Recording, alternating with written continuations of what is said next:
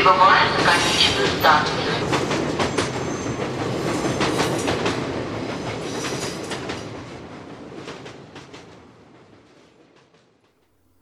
Здравствуйте, уважаемые слушатели. Это станция «Конечная», подкаст для смертных. И сегодня очередной полустанок. Задерживаются основные эпизоды по причинам, которые от меня мало зависят. Такая жизнь, слишком много событий, происходит слишком быстро. И я многое не успеваю, ну, в том числе подкаст не успеваю делать, к сожалению. А меж тем подкасту исполнилось уже 4 года – очень знаковое событие, на которое я даже не рассчитывал. Не рассчитывал на то, что подкаст продержится так долго, что я продержусь так долго на этой волне, то у публики сохранится интерес. И я прежде всего благодарен всем слушателям, которые готовы продолжать слушать станцию, или снова к ней возвращаются через какое-то время, или заново открывают для себя этот подкаст. Как оказалось, ну, для меня это тоже было своего рода открытием. Тема смерти — это не только про трупы и гробы. Хотя, конечно, когда я начинал подкаст, было понятно, что я буду рассказывать о, многом. Я заявлял это в пилотном выпуске, и те темы, которые я поначалу расписывал, они разнонаправленные. Понятно было, что это будут не только какие-то ритуалы похоронные, традиции, обычаи. Это будет намного больше. Но э, тема смерти этот феномен для меня открылся, открывается до сих пор. И он настолько объемен, что о нем действительно можно говорить очень-очень долго, обсуждать его. Почему это так? Оказалось, что смерть пронизывает всю человеческую культуру, все человеческое бытие. Так как этот феномен, он в принципе для нас не познаваем до конца эмпирическим путем, мы не знаем, что за этой гранью, мы пытаемся со всех сторон его прощупать, как только возможно. И вот сама человеческая культура — это такой вот огромный-огромный механизм, инструмент, я бы сказал, с помощью которого мы пытаемся вот с разных сторон подлезть и посмотреть, что же это такое. Наша конечность, что это, что она для нас значит, почему мы такие, что это нам дает и как этого избежать, конечно. Ну, Плюс вы можете сюда прибавить, кроме культуры, еще и второй инструмент — науку. Если угодно, можно ее выделить отдельно. Она тоже занимается этим во многом. Что такое смерть и как ее избежать, как ее предотвратить, как ее отдалить, зачем она нужна человеку. И станция конечная, как медиа, это тоже такой маленький-маленький щупик, которым мы потихонечку ковыряем эту загадку, ну, по мере возможности, по мере сил. Я работаю в одиночку, для меня это не трудно, для меня это стало уже привычкой. Исследовать, читать, э, узнавать новое, какие-то материалы искать.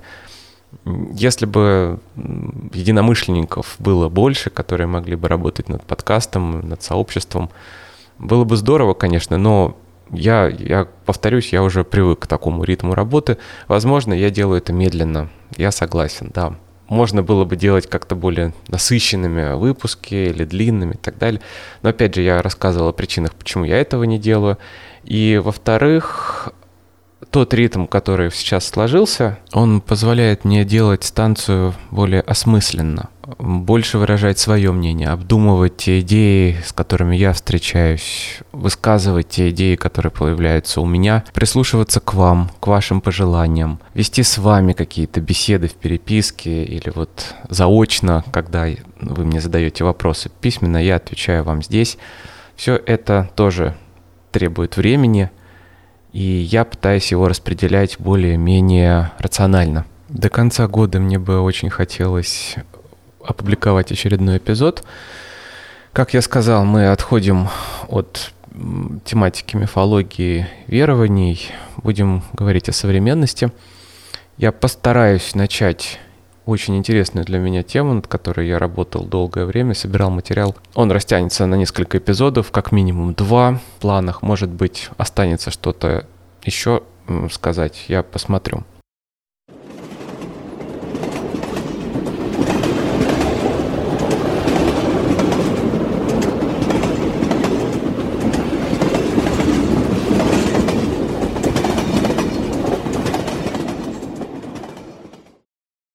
За эти четыре года изменился я, изменился подкаст, изменилась аудитория, и изменились те вопросы, которые вы мне присылаете, задаете.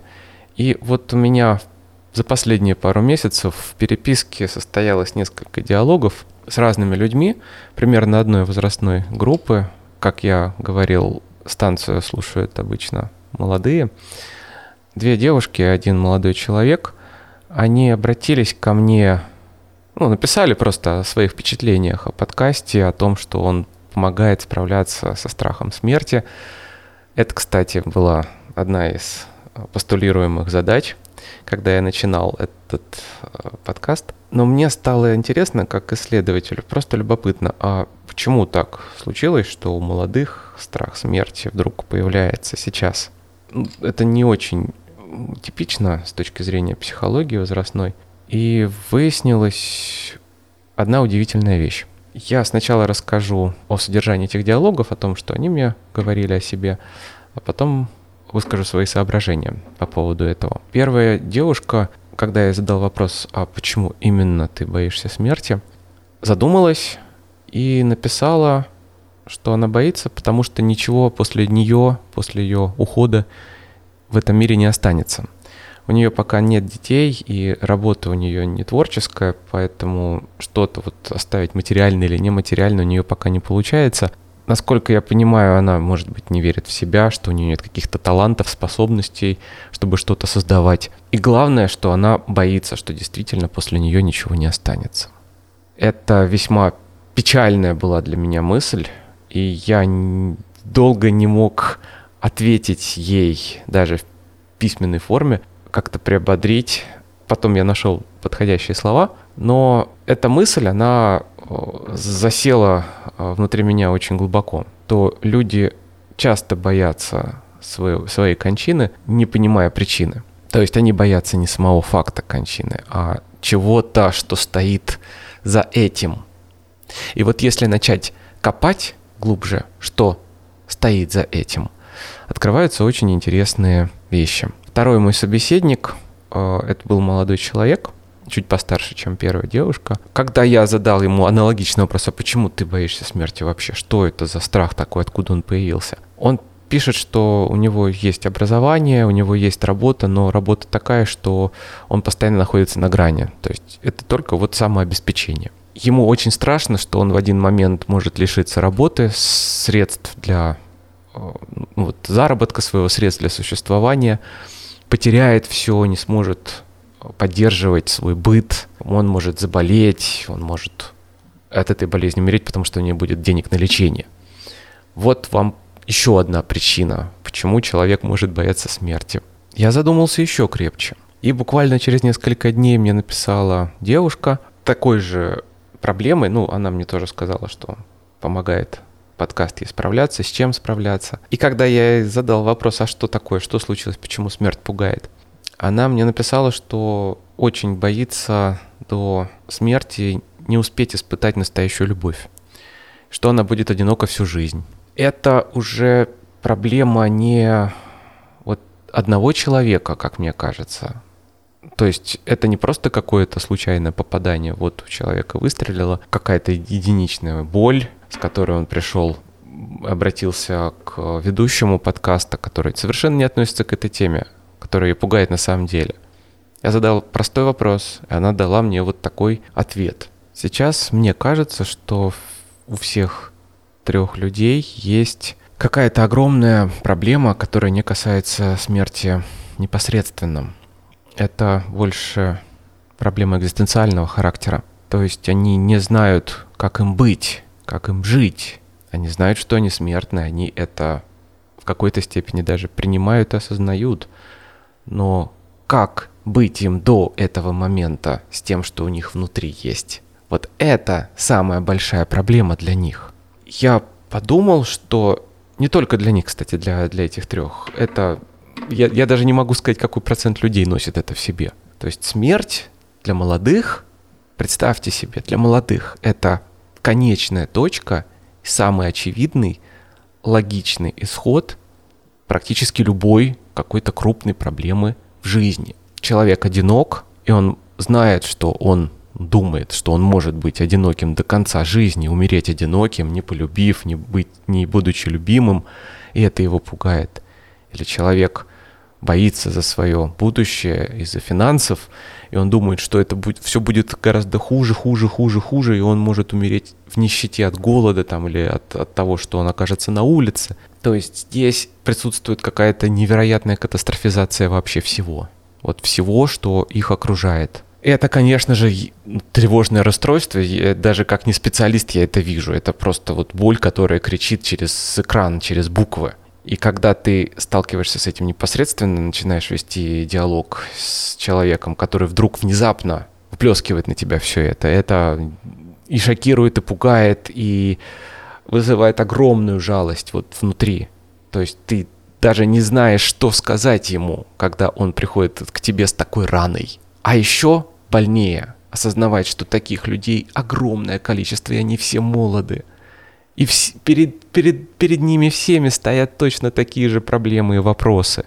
И все это их пугает до такой степени, что в конце концов их начинает пугать своя собственная смерть, там в 20 с небольшим лет. Потому что смерть для них уже неминуема, она близка, она вот она. Что-то случится в их жизни и наступит смерть. Хотя ну, мы понимаем, что смерть может случиться в любой момент.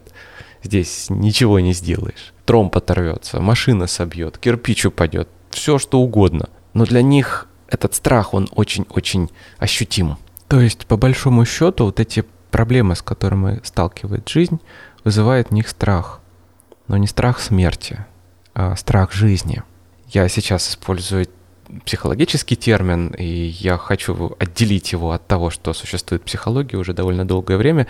Есть понятие Lebensangst, страх жизни, он относится к несколько иной категории. Это действительно экзистенциальная психология, когда человек утрачивает, бо, вернее, боится утратить смысл своего существования. Вот он за что-то держится, а, какие-то есть у него установки, какие-то привычки, ценности, которые в него вложили другие поколения. И если он понимает, что если он от этого отойдет, то случится что-то непоправимое в его жизни. Это очень большой страх изменений в первую очередь. Но это несколько иное, не то, о чем я говорю. Здесь вот у этих молодых людей есть какой-то даже не, не страх перед будущим, а страх делать что-то, менять что-то, жить, существовать, дать, возможно, в какой-то момент э, пустить все по течению, избавиться от иллюзии контроля над собственной жизнью, потому что по большей части мы события вокруг нас не можем контролировать. Это уже популярная психология, я не буду сюда заходить за эту грань, но есть вещи, которые мы можем контролировать, есть, которые мы не контролируем. И то, что в нашем контроле, на самом деле не так уж и много. То, что касается нашего тела, нашего отношения к другим и с другими, ну и по большей части все. А все остальное нас ну, то, что не касается, мы не можем это контролировать. И пытаться контролировать это, это путь к неврозу. С чем связано это ощущение страха жизни, страха сделать что-то, совершить что-то, что может поменять течение ее? Я понимаю, что сейчас происходит слишком много всего, того, к чему нас никто не готовил. Такие события, которые полностью перемалывают человека, его планы, а, какие-то надежды – опоры, существовавшие до этого, это все может исчезнуть в один момент. По каким-то причинам, опять же, не зависящим от него. Это очень сильно пугает, когда ты полностью находишься во власти стихии, будь то какие-то события, а, будь то воля вышестоящих, все это сказывается на тебе, а ты ничего не можешь сделать, ничего не можешь противопоставить этому. Твоя воля ничего не значит. Твои мысли, твои надежды, все это пустой звук. Ты можешь только существовать, ты можешь только следовать за тем, что тебя пугает, то, что насилует тебя в какой-то степени, вот ментально, заставляет тебя делать вещи, которые ты не хочешь, или не делать вещи, которые ты хочешь совершить. И никто не говорил, что будет именно так. Нам не говорили, что жизнь может перемениться настолько, что твое мнение ничего не будет значить твои желания не будут никого интересовать вообще. И что они, скорее всего, не сбудутся по каким-то причинам. Нам не говорили, что жизнь будет вот такой, жизнь будет плохой, жизнь будет тяжелой, очень тяжелой. И что с этим делать теперь? Как существовать в этом? Как искать новые опоры? Люди, даже молодые, не успевают изменяться за это короткое время, что нам дали высшие силы, за этот год, два, три года, которые прошли и перевернули буквально все. Все внутри нас, все снаружи нас. И мне видится, что выход здесь может быть только один. Вот многие говорили и говорят, что смерть это самое плохое, что может случиться с вами. Давайте сдвинем шкалу и представим себе, что смерть человека или смерть его близких – это единственное плохое, что может случиться с ним. Все остальное – это даже не испытание, это есть жизнь. Она такая. И правда, нам никто не обещал, что она будет легкой, безоблачной, приятной. Приятная жизнь – это очень большая удача. Может быть, тоже, кстати, испытание. Подумайте вот над этой проблемой с такой точки зрения – что единственная проблема в жизни, единственная плохая вещь, которая может случиться, это смерть. Я, конечно, понимаю, что я сейчас могу звучать как человек обесценивающий, но э, с этой точки зрения многие вещи становятся проще. Не обесцениваются, а именно воспринимаются проще, как нечто э, решаемое, как нечто не глобальное, как нечто, с чем можно справиться и с чем можно жить. Ну или существовать, это выбирайте глагол сами. То, что меньше пугает, то, что не обессиливает окончательно человека, который столкнулся с чем-то, с чем он, ну, по его мнению, не может справиться, чего он не может вынести. В этом состоянии начинаешь понимать, что не только плохое проходит и заканчивается, но и хорошее проходит и заканчивается. Даже мелкие радости, которые вы можете иметь каждый день в одном возрасте, через некоторое время вам станут недоступны. Вы можете наслаждаться своим телом, более-менее здоровым, пока вы молоды. Вы можете наслаждаться какими-то мелкими событиями, встречами с друзьями, если у вас есть дети, вы можете наслаждаться их обществом, их радостью. Всем этим вы можете наслаждаться, это тоже пройдет, к сожалению. Пока это с вами, вы можете из этого брать силы. Этим радоваться, этим жить. Мне бы очень хотелось, чтобы у людей, у которых есть подобные вопросы, в жизни все наладилось, все в голове и в сердце успокоилось, чтобы они продолжали жить более радостную жизнь.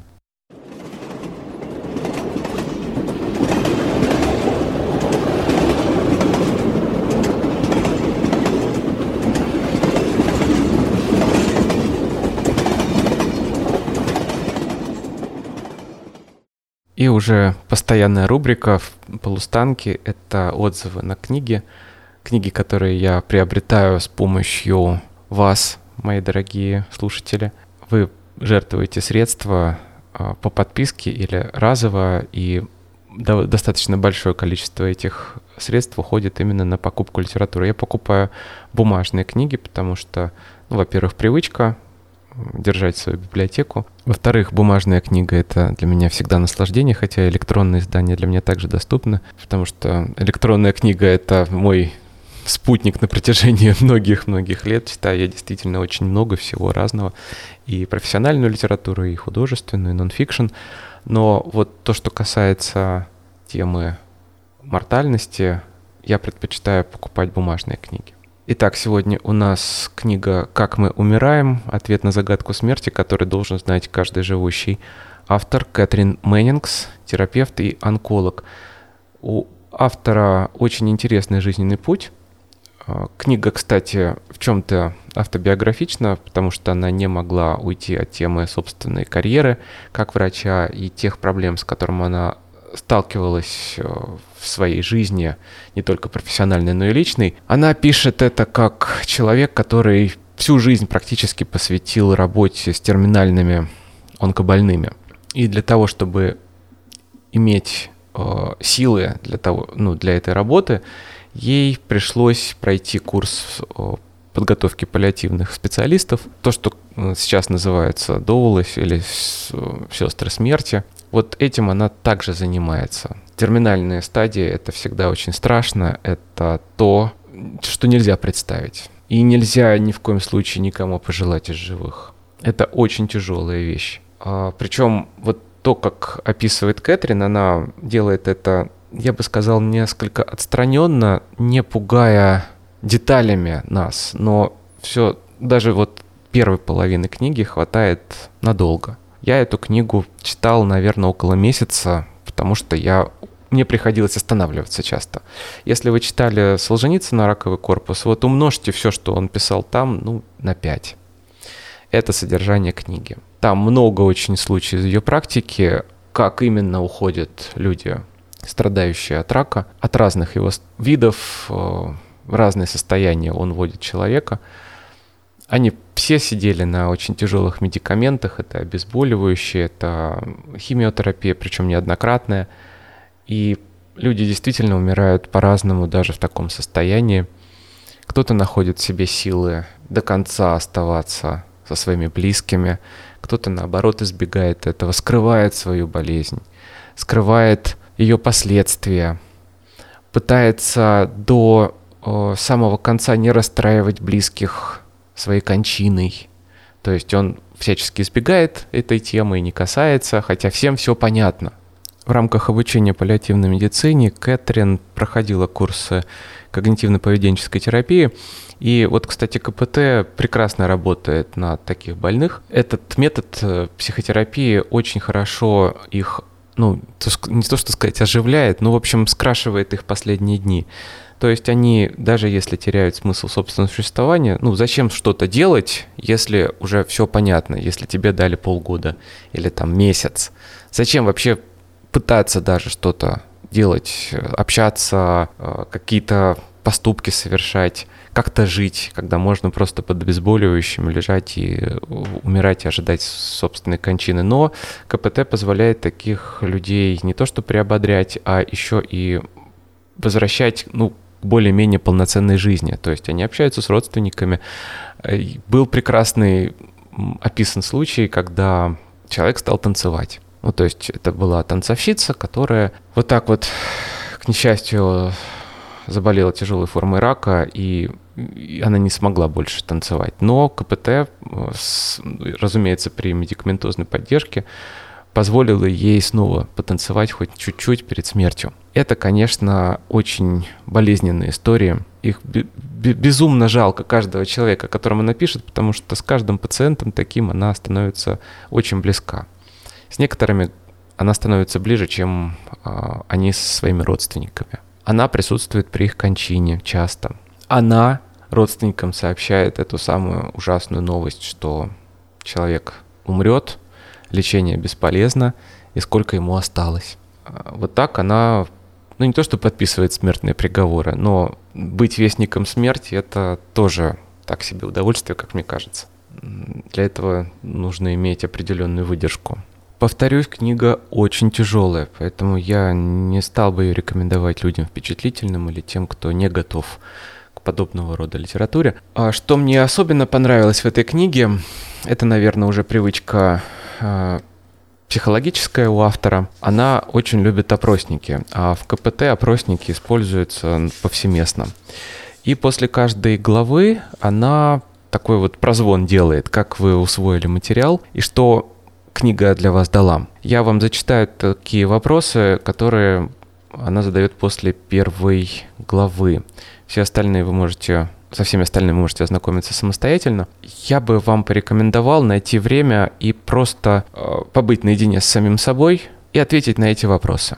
Как у вас получится и что в результате э, вы получите сами, в результате этих размышлений. Итак, вы когда-нибудь были рядом с кем-то, кто умирал? Соответствует ли увиденное симптомам, описанным в учебниках медицины? Это описание процесса смерти то, чего вы ожидали? Как эта информация влияет на ваше мнение о смерти? Как вы думаете, насколько хорошо телесериалы, драмы, фильмы, книги освещают вопрос смерти?